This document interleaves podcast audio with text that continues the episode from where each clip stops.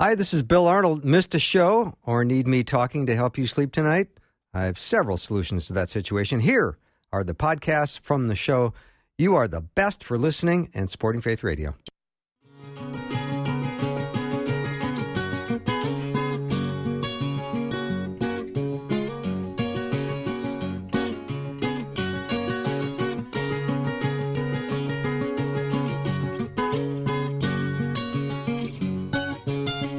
And a warm welcome to Afternoons with me. I'm Bill Arnold.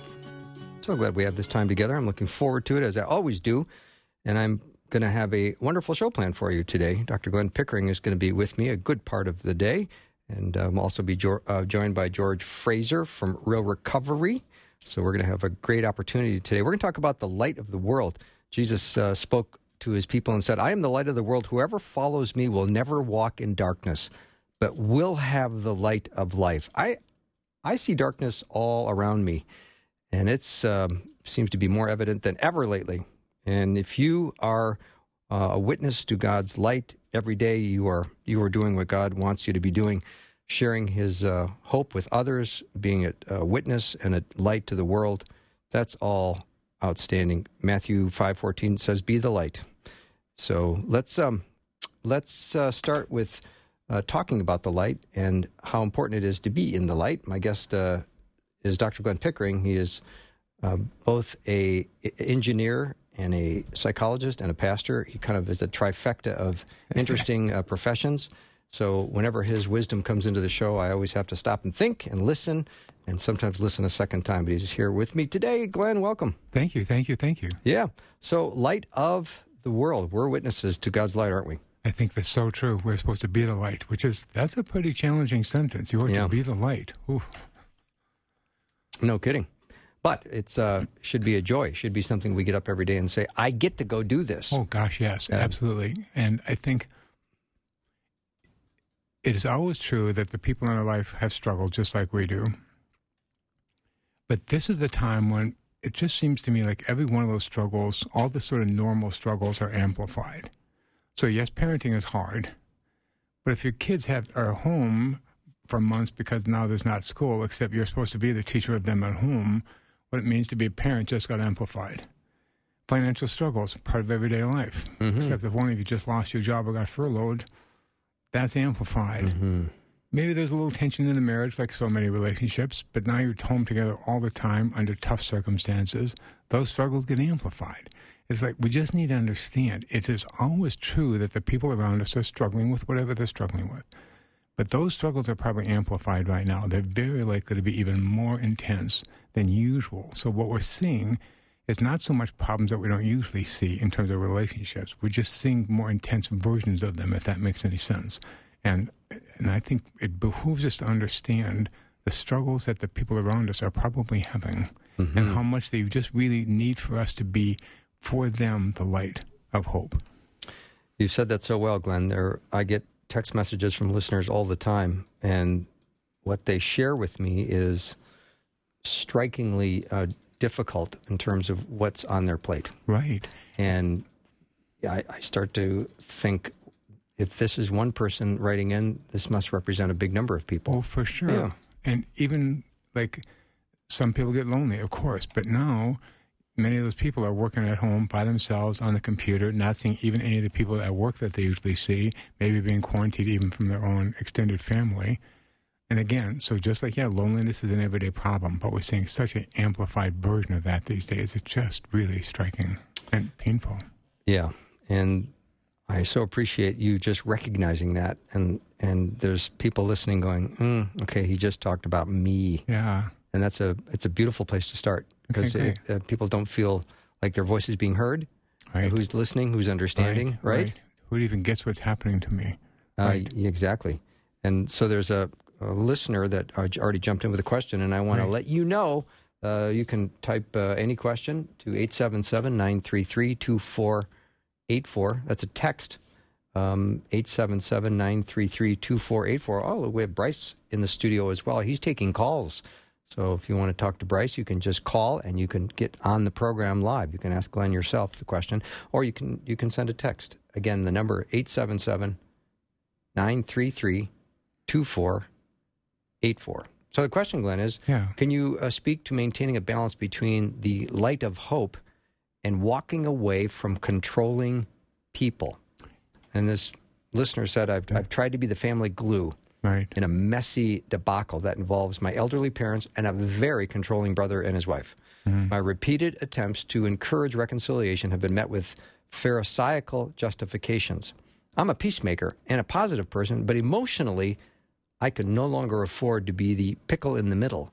I feel my family is beyond hope because of pure deception and self righteous pride. I've owned my part and I've detached myself from the situation and unfortunately had to walk away. That's powerful. And boy, my heart goes out to everybody in that situation. I'm going to come back to that question just a little later Sure. in the show, if that's okay, because first I want to talk a little bit about what looking like the light of hope looks like. And then we can contrast that between trying to fix things that are not mine to fix. Awesome. If that makes any Yeah. sense. Okay, cool. So go ahead. Okay, so what I'm thinking is I just want to talk a little bit about the mistakes we're likely to make when um, when we're trying to be the light of hope. So I want to talk about those two mistakes first, and then I want to talk about what we can do instead that actually is helpful, if that makes sense to you. That'd be great. Okay, cool. Um, and we can stop and take calls or text anytime you want because this is stuff I love to talk about. So Uh, feel free to interrupt awesome. me at any point. Yeah. Okay, so Do you hear that, Uh, listeners? Feel free to interrupt Glenn at any time. That's you can call or text anytime. We welcome the interruptions. 877 933 2484. So, um, I said there's one of two mistakes we're very likely to make when we really are trying to be the light of hope, when we really are trying to be helpful to people. And the first one is to play that game I call team tag. You know, I talk a lot about the game of tag where the whole goal is to not be it and we end up making other people it instead, which is always hurtful to our relationship. Well, the first thing oftentimes people try and do when they're trying to be supportive is let's say I, I I've just mentioned one of the problems we talked about at the beginning that money is really hard right now because one of us got furloughed or handling the parenting responsibilities are so much more difficult now. The kids had school at home now they're at off school except none of their summer programs are there so et cetera, et cetera. Or the marriage is way harder because we're together all the time the kids are having the struggles my marriage is struggling. And it's so easy to just jump on that and say, yeah, I know what you mean. And then me and you are both gonna, gonna both agree that that's terrible. Mm-hmm. Oh yeah, kids these days, or the schools, or the finances awful, or the culture, or the president, or the who knows what. You know, it's Yeah. like somebody's got to be the bad one.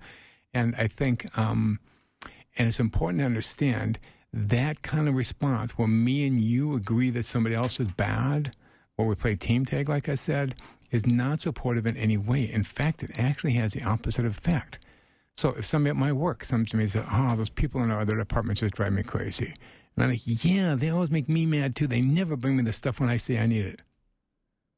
Team tag. Yeah, I'm playing team tag. Me and you mm-hmm. now both agree that they're bad people. Okay. Except how have I brought the light of hope into their life? Yeah. So I get that's a knee jerk response. I get we're very likely to go there. And please understand, we've all been there. We've all done it. So don't judge yourself if you have, because you probably have. But it's important to know that that response, where we think we're sort of being helpful or empathetic, really it's not. We are not being the light of hope. In fact, we just make them feel like, oh my gosh, it really is hopeless. It really is terrible. It really is awful. You know what I mean? It, and I just think this is not bringing hope to anybody. So we need to be careful about playing that game I call team tag, where we just agree that's terrible. That mm-hmm. person's terrible. That situation is terrible because it's just not helpful. Although it might be oddly comforting to the two who are in Right. agreement. Right. Now, here's the thing. I can start there, and we'll get to this in just a second, I promise. I can start there. Yes, that is hard. But see, if I stop there, I haven't been helpful to them because I just leave them hopeless. Like, yep, that's awful. Yep, that's how it is. That's just terrible these days. And that's not being the light of hope. If I want to be the light of hope, I have to be willing to take one step past that and say, so, for example, we've all been in a similar place like Bill, let's say because we all have very similar struggles. So let's say Bill, somebody comes to you and says, you know, my spouse said something to me the other day, and it left me so confused I didn't know what to do. Do you know how that feels? Well, you can say, well, no, I don't know how it feels if my spouse makes me confused. But has there ever been a time in a relationship somebody said something to me and I thought, what? Or we had some kind of odd argument and I didn't get why it went so bad and I left thinking, what what just happened there? So no matter what they say, I promise you, I have had a similar struggle. Maybe not the same one, but a very similar one that left me feeling confused or upset or sad or whatever it is they're struggling with. So if somebody says, Glenn, there's this really hard thing in my life with my wife, my kids, my money, who knows what. I'm going to try and share a brief example from my life just to show that I get it. Yeah, we got furloughed too. It's been really hard. Yep, dealing with kids like that, I it's uh, sometimes more than I know what to do with. Yes, it really does put a strain on our relationships when we have to be together all the time in such such tough circumstances. That really is hard. So I want to say one sentence that says I get it. But if I stop there, I'm not helpful. So then after I've listened, so they can tell I get it, and I share a brief example without taking over the conversation to show I understand, then I need to ask a question. So, what's your first step? How do you think you can break out of that from your end? How can I help you? What can we do together to make a difference? Something that asks a question, because that question is actually the light of hope. Because if I say, well, what's your first step? How can I help? How can I support you? What do you need from me? How can we do that together? See, I'm suggesting that yes, this hard time that we're in is not the end of the story. And I need to always be coming, so I need to understand, yep, but then I need to ask that challenging question. So, what are you going to do? Now, that's not always easy, and it's not always going to make me friends or popular.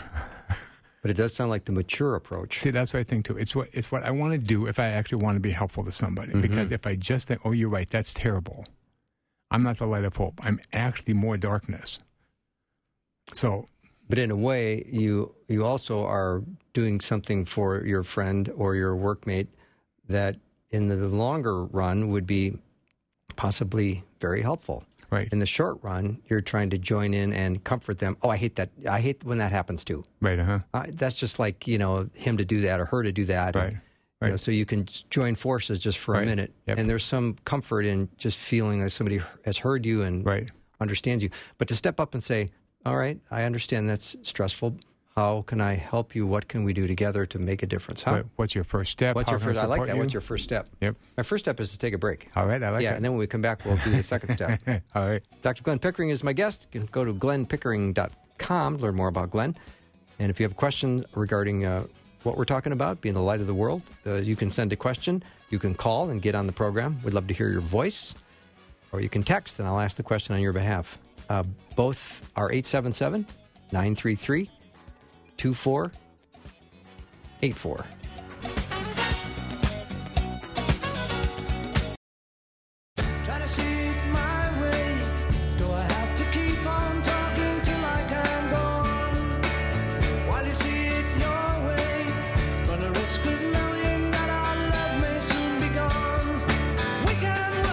We can work it out. We're going to try to do it this hour. Dr. Glenn Pickering is my guest, and we're talking about becoming a light of hope. Got a great question that just popped in, Glenn, before we get back to our great. prepared material. All right. And that is um, when our own hope dwindles, how do we regain our hope so that we can be that light more clearly once again? In other words, people's tanks are low. Yeah, that's a really great question. It's a really important question. And there's sort of a related question that also came in about, and you know, how do I get over thinking I'm supposed to have the answers? I'm a Christian. I'm supposed to be different. Right. And I think it's really important to understand we're only helpful to people because we're not different. I'm going to say that to you again. We're only helpful to people because we're not different. So, for example, let's say I talk about a story about how God has affected my life. Like maybe say a, a non Christian says, Well, Glenn, why is God such a big deal to you? I'm going to tell them a story about how God really touched my life and made a difference. Now, see, if they see me as being totally different than them, that story's of no help to them. But if they see the truth that me and them are very similar, we have very similar struggles, we've been on a very similar path, then that story makes sense to them. Mm-hmm. So it's really important that we not think that we're supposed to be different or better. We're supposed to understand we, ex- we have exactly the same struggles as people. That's why the things we have to teach them are so incredibly helpful because we're all on the same journey. So it's really important to let go of anything somewhere in you that you think you're supposed to look better or be better or sort of have answers that everybody else doesn't have. One. Two, I think all the time about the great commandment. And well, it always makes me laugh to start with because they ask Jesus, "What's the greatest commandment?" and he gives them two. Because you know, I was thinking, if you're the Son of God, you can do whatever you want. Exactly. Play by my rules. That's right. Well, let me answer the question the way I want to answer that Yeah. question.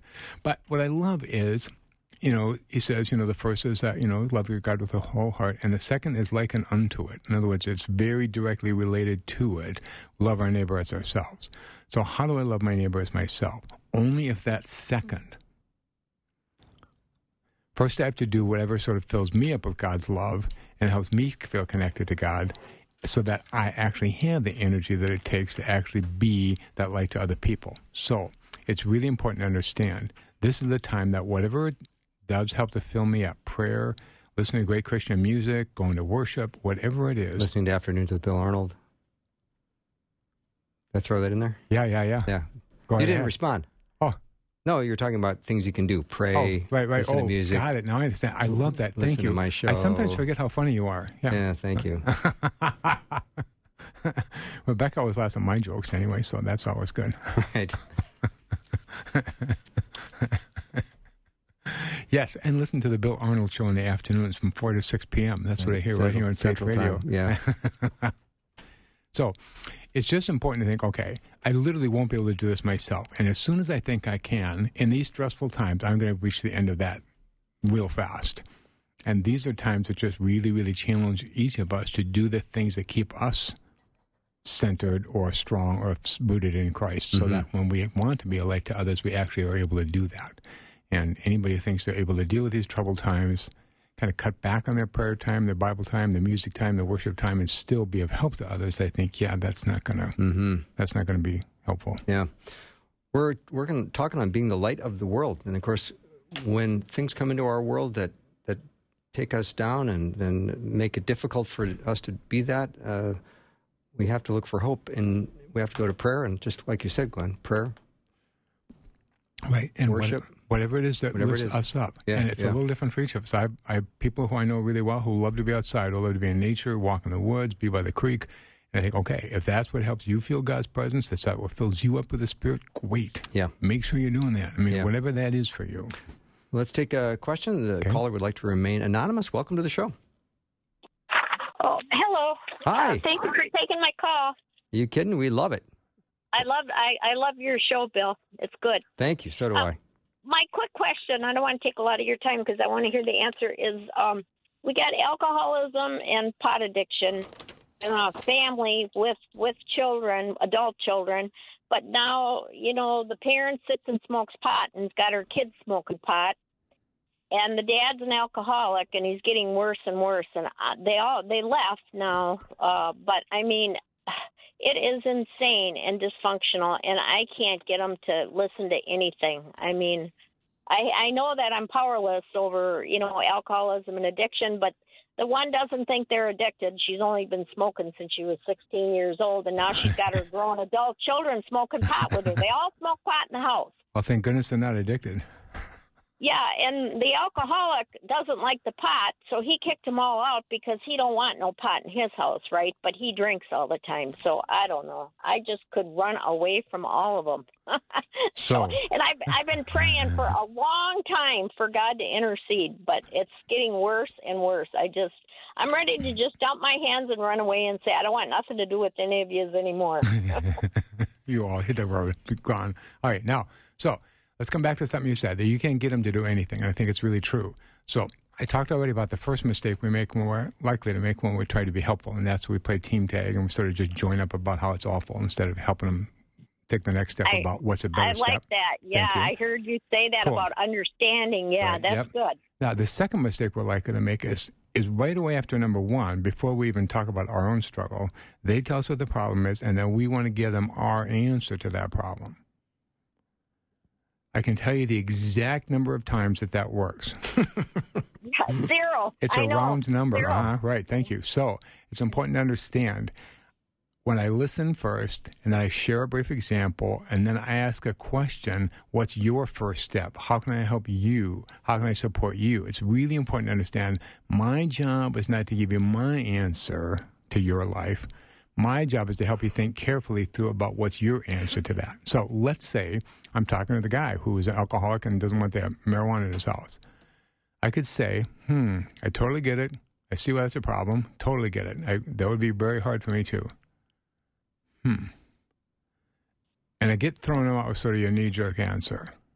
But is that really what you want? And they're like, they say, well, no, I want my family back. I'd rather be in with my family, but I can't stand the marijuana. And then I'm going to say, okay, cool. Well, if you're going to try and talk to them in some constructive way about that, where would you start? What would your first step be? Who could help you with that? Who's a good resource? Where could we get help for that?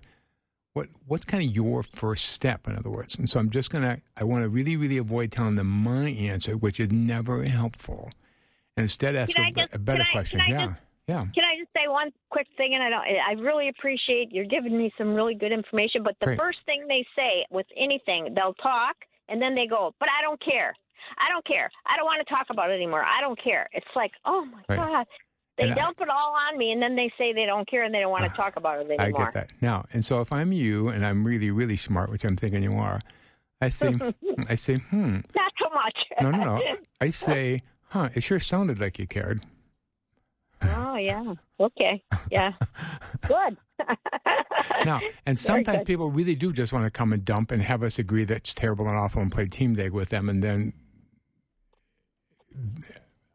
and they think, great, that's all I really wanted, and I'm going to think, no, really, I don't want to be a part of that. So I'm just going to ask them. I'm still going to ask them a question. So I get you don't want me to boss you around, so I'm not gonna. But I do wonder, kind of, what's if you're going to make that better, if you really wanted to make that better, where would you even start? Who could help you?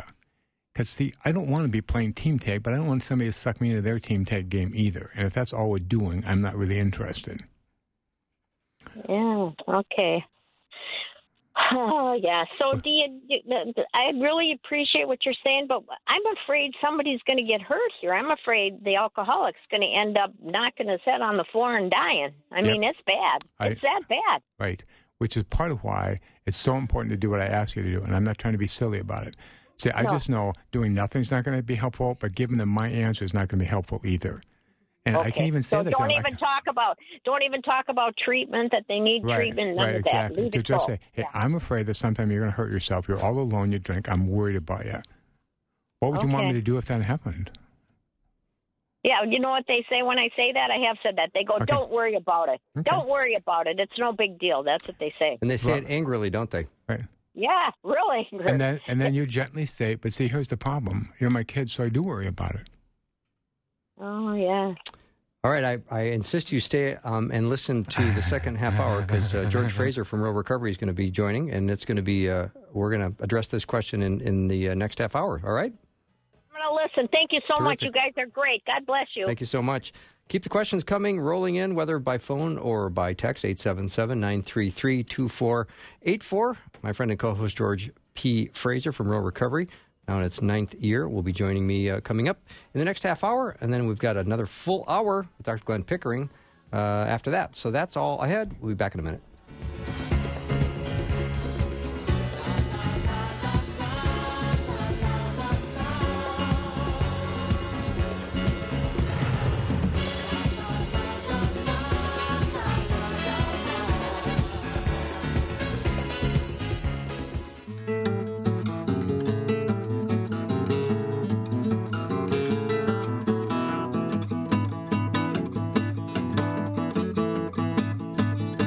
Back to the show. Real Recovery is a show that's been airing on Sundays now in its ninth year. Uh, and I and George Fraser, our host of the show. And I always uh, love catching up with George. Um, I especially like doing it after his afternoon nap and right before his evening nap. And George and I uh, oftentimes are excellent at adding nothing to anyone's knowledge. But it's always nice to talk to him. George, welcome.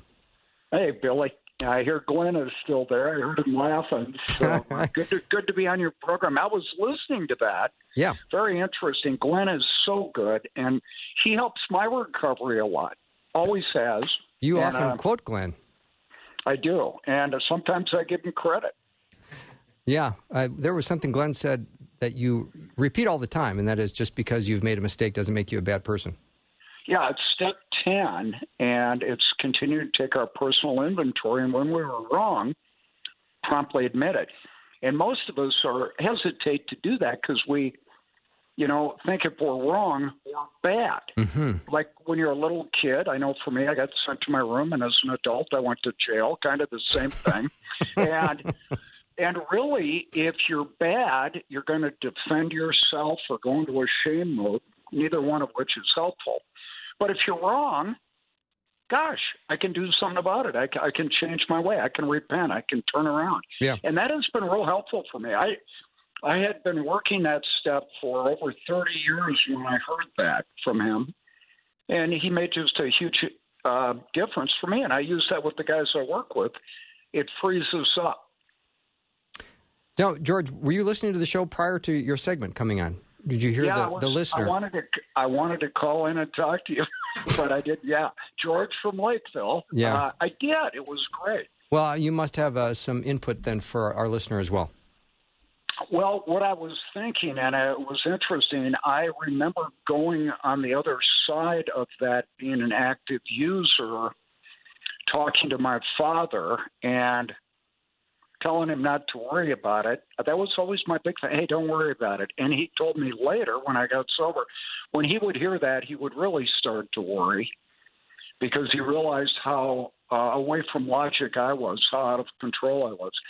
And I think for me, you can always pray for people. And I really believe, Billy, unless the Holy Spirit convicts them, not only that that's not the way to live, but there's a better way to go, that nothing is going to happen. An outside agency, the Holy Spirit has to convict them. But when somebody says, I don't care, a, a good follow up is, well, I care about you right. and and I want you to know that uh, I, I'm worried about you. Uh, I love you, and if there's anything I can do to help, let me know. And that can be disarming, but it's also like being in a court of law. Something I know about. I'm not a lawyer, but I've been a client. that you can you can say something, and the judge will go. Um, the jury disregard that. Well, they still heard it. Right. And I know for me and with guys I work with, and Bill, you work with the same guys, they might not be able to hear it right away. But down the road, what they're left with is you care. So when they get to the point where they want to do something about it, you're a go to person.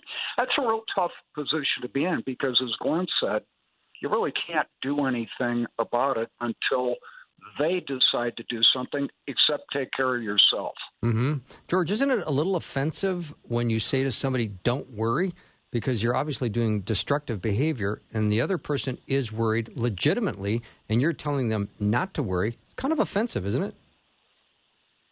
Well, now I feel bad because I used to tell my dad that all the time. So thanks, Bill. Um, I, I think, yeah, offensive has been a natural gift for me. It Uh, has. Thank you. Yeah. Uh, uh, that's a good point. It's a defensive reaction That's a better way of putting it, I'm sure. to put, but but to put the ball back on you.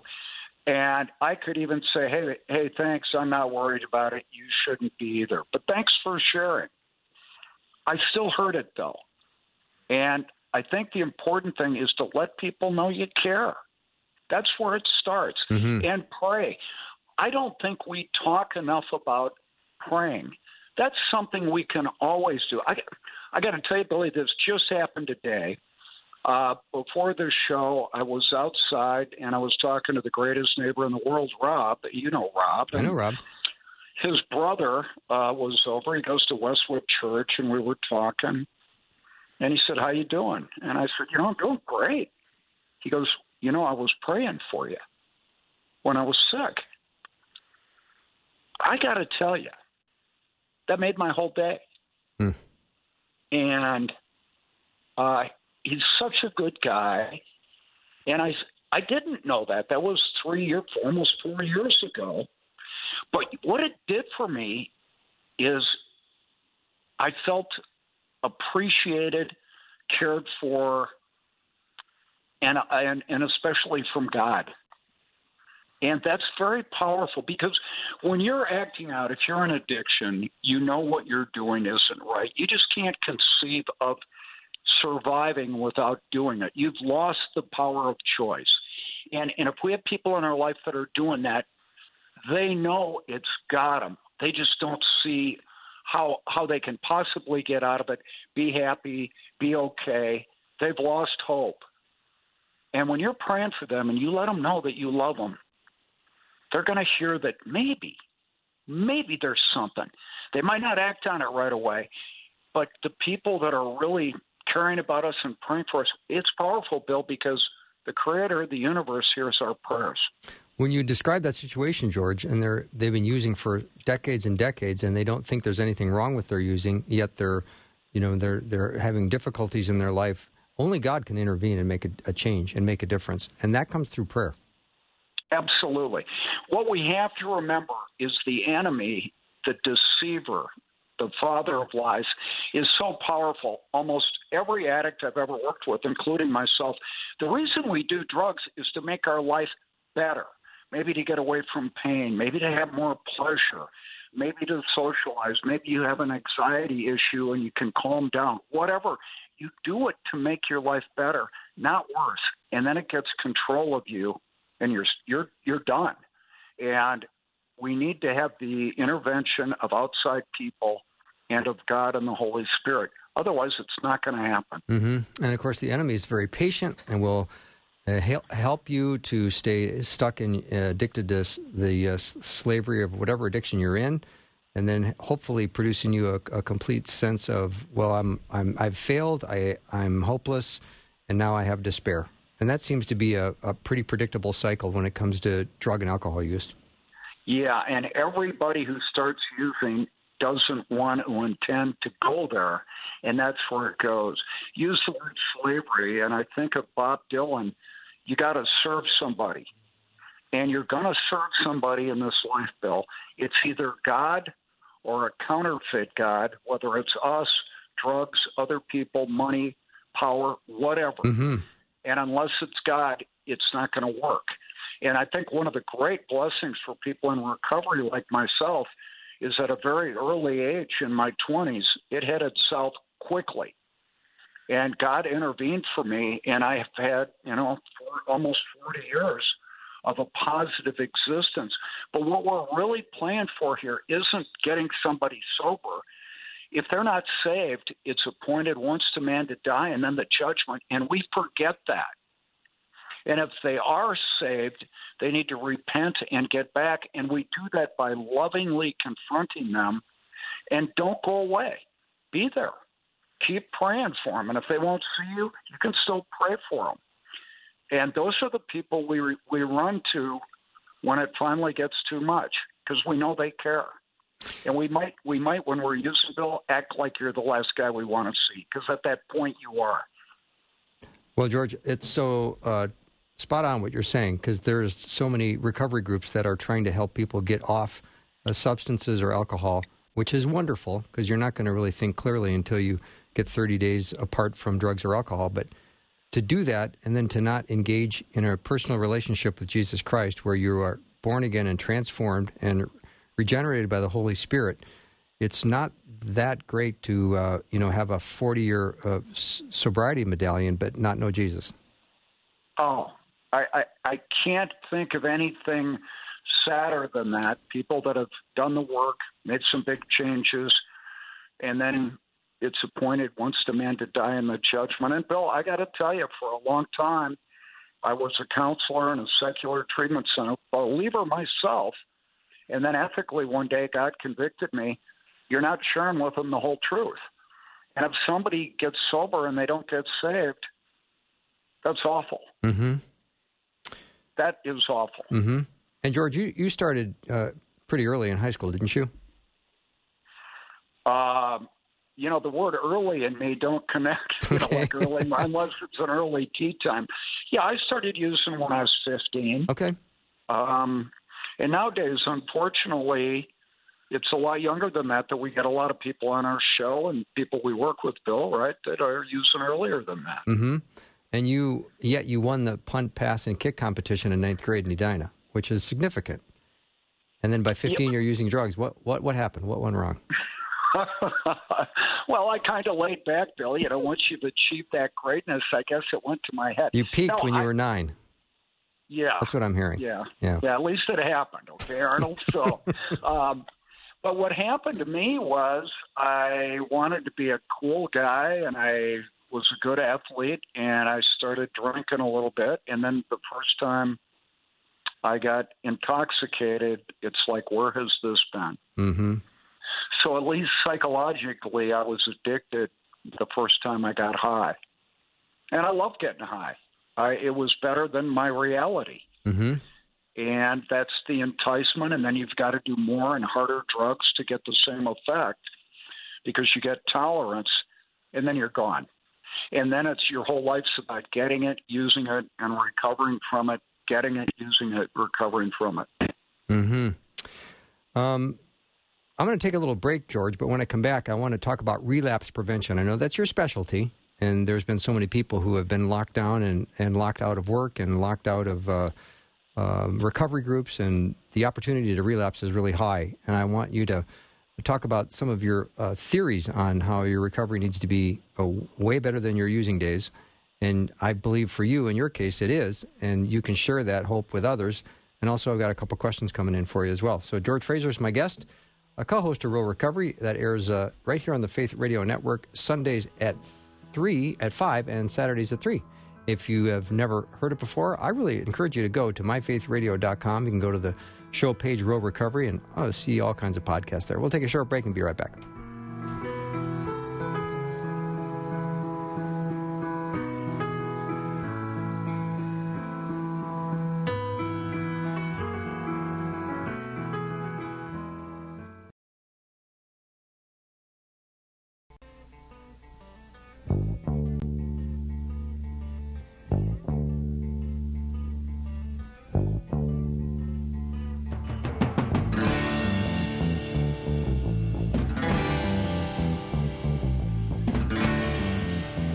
Fraser is my guest. George, what's that song? you know i knew you were going to ask me that uh, I, and, What's and the band? No, know I, I, i'm uh, it's something uh, i don't know it. What is it? Disappointed in you, i know it Grand Funk Uh, Railroad. Glenn knew it. Yep. Yeah. I knew I knew it was Grand Funk. I just lied. Sorry. uh, I, I if I had a little more. What is it? I know the song. Yeah. Um, what is it? You got to tell me. Uh, I think it's I'm Your Captain. Oh, okay. Yeah, yeah. All right. Uh, I want to talk about relapse prevention, and I also have a couple questions from listeners. But when uh, people have gone through a season of uh, using and they've recovered, uh, but now they're outside of their recovery rooms and they're not, they might be doing Zoom conferences and they've got a lot more alone time and isolation, and they might have new voices in their head reminding them of uh, ways to escape some of the uh, current misery they're in. Yeah, I I look on this. I always go back to athletics, Bill. Um, teammates and a sobriety support network of people that are you know walking the journey with you. You need to stay in contact with them, and, and we all have cell phones. We can we can talk. You've got to make an effort every day, especially now where you're not meeting in your accountability groups maybe not at church, the social distancing, to get active and go, okay, tomorrow I'm going to call Bill. Uh, the next day I'll call Glenn. Uh, today I talked to a couple guys that are on my team, Mm-hmm. and it, and it really helps me. And, you know, and you and I talk a lot because you're on my team, even though you're not in recovery. You're a Christian brother, and I think what it gets us away from is being Superman. Like I'm okay, I can handle this. This has been hard for all of us, okay? And and one of the things about Glenn on step ten, how are you doing? I'm struggling. Everybody is, and I'm sick of wearing a mask and gloves. But I have a pre-existing condition. This one happens to be physical. I got a couple mental ones too, and and I I don't want to get this, but you know what? I'm getting tired of doing it, so I want to go to my magical thinking and go, it's gone. Well, it's not. Mm-hmm. And so when I can talk to people and they can go, yeah, that's tough, and but you know what? Keep doing what you're doing, and I feel better because otherwise I get alone and I don't do well alone. And the enemy comes after us when we're alone. When, when we're in a group, we're pretty good. Mm-hmm. Georgia, one thing I've never heard you say is, I've got this. You know, you've always mentioned to me that you pray every day for the, the strength to remain sober, and you're, you know, practically 30, what, 36, 37 years sobriety? Yeah, 36 in September. I pray for the power, strength, and desire to stay sober before I get out of bed. That's the only thing I've, uh, that's worked for me. You say I never say that I've got this, but my behavior sure indicates that sometime. Well, I don't. And, I don't think I see it, George. Honestly, with you, you're, okay, you're well, very humble nice, about that. You're very humble about it. You're, you know, oh, my wife's listening. Okay. Shout out to Amy. I hope you heard that. uh, no, that's and that's the other thing. I've got a wife that's in recovery, and that helps. And and Bill, the thing is, the the deceiver will will make us think we do have this. You know, Jesus said, I think it was in uh, John fifteen five. Apart from me, you can do nothing. Well, we get we get out of our connection, Bill. Nothing good is going to happen. Mm-hmm. Yeah, we're supposed to live in community, and that's where we find uh, strength every day, right? Absolutely. Mm-hmm. And, and one of my defects of character is I can get very arrogant and think I know more than I do. And when my behavior uh, indicates that, like, well, I don't need to pray today, I don't need to read my Bible, the relapse process has started. Yeah. That's so that's, smart. That's dangerous. No, it's dangerous. And you know what, Bill? That's my big mistake is I think I do better than I really do. I I think uh, I get what I call big manitis, and I want to be the guy, and I think I got the answers, and everybody else is wrong but me, and that's an indicator to me. Hey, George, you're doing it again. And one of the things about, you know, being married or having close friends or all of those is listen to the people in your life, especially when they say something that you don't like, because that's what I really have to listen to. I was in marketing before, Bill, and every consumer complaint that we would get, there was a piece of truth to it. Mm-hmm you know, and you can write a letter, well, thanks for buying, sorry you're disappointed. But if you really look at what they say, they're giving you some great information. They bought your product. Uh, they want to keep doing it. What can you do to make it better? And if we do that in our personal lives, things work a lot better. Yeah. I get uh, messages here at the station after shows and or in the middle of shows and you know when there's some criticism that comes in uh, I always respond with thank you because I, I hope this I hope it'll make me a better host. I mean, because there's always truth in it. There's always some truth in it. Yes, and the ego uh, for me is what would get me back to using, and it's what gets me into sinful behaviors. I don't need to do that. I've got this. Uh, you know, most people couldn't do what I do. I'm so gifted, and we all want to feel that way. And that's the part of us kind of wanting to be God. Because, mm-hmm. Bill, when I sin, I choose to do what I want to do rather than what I know God wants me to do. Mm-hmm. George just got a nice uh, text from a listener saying, Amen to George's words that addicts need the intervention of outside people, and addicts also need their communities to be more aware. I am devastated over recently losing a very dear friend because there isn't and wasn't enough awareness or compassion for addicts. Thank you for your show. It educates and encourages me. Every church pastor should be required to tune into your program. I think we should make that a requirement. I think we should make it a law, Bill. uh, oh, that's nice to hear. It, it, the thing is that every person that I've worked with who didn't get sober at a certain level, they wanted to get sober as much as the people who make it. And I don't know why some people get it and some don't. I truly believe that God has to take it from us. Um, and on my own device, I didn't want to get sober, and I was wrong. And what we have to faith is the assurance of things we hope for, and is believing stuff that we can't see. It's really hard when you're addicted to go, gosh, I mean, I'm going to be happier not drinking and drugging, going to church and recovery meetings, and wow, that'll be fun. And then after you get sober, you go, I was wrong about the whole thing.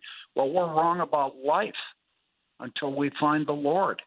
Mm-hmm. And that's, um, you know, God gives us the message, some of us that make it. Hey, you didn't have anything to do with this, man. I did it all for you. Are you grateful? Yes, Lord, I am. I got to tell you, this has been a great ride. And Bill, every day, you know, listen to your show, um, you know, listen to other people on. Uh, that's a little ministry too. And if somebody listens to our show, Real Recovery, and it helps, that's great. Yeah. Another question here for you, George. What do you do when a loved one is w- wasting their life away through their addiction? Can I? Uh, what are some true statements I can encourage them with while they're needing to make their own decision to break their addiction?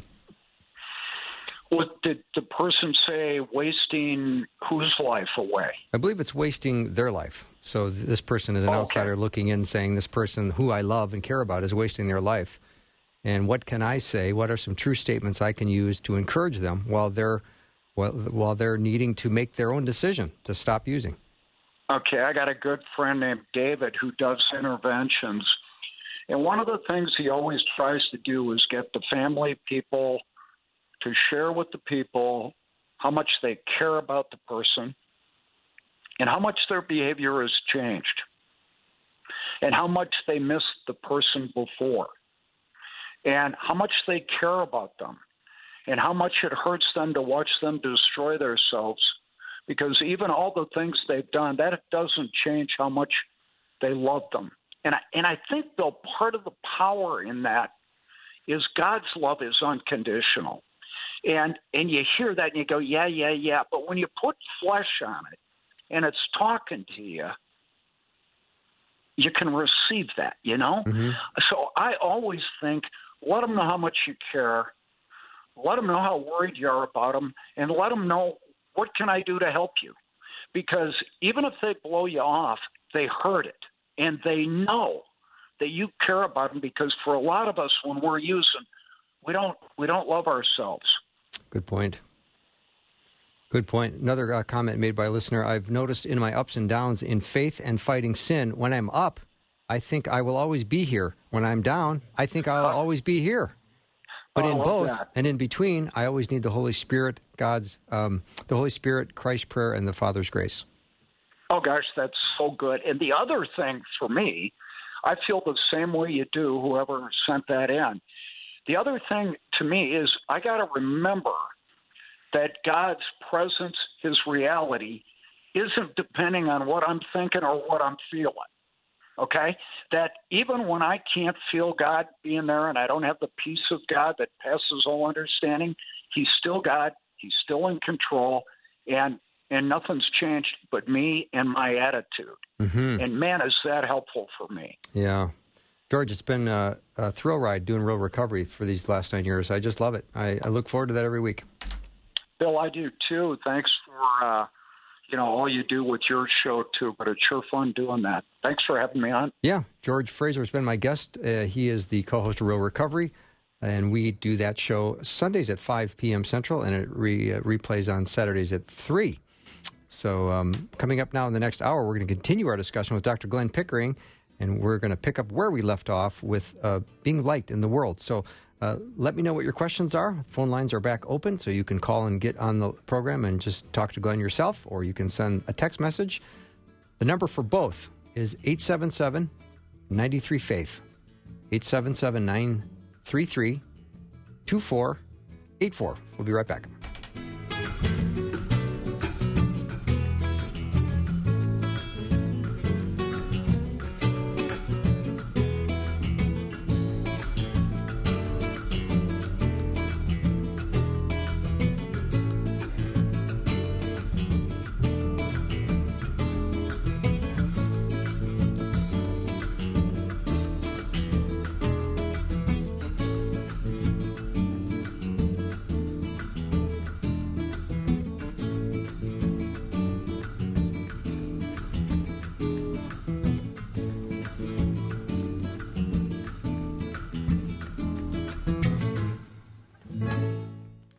Thanks for listening. Programming like this is made available through your support.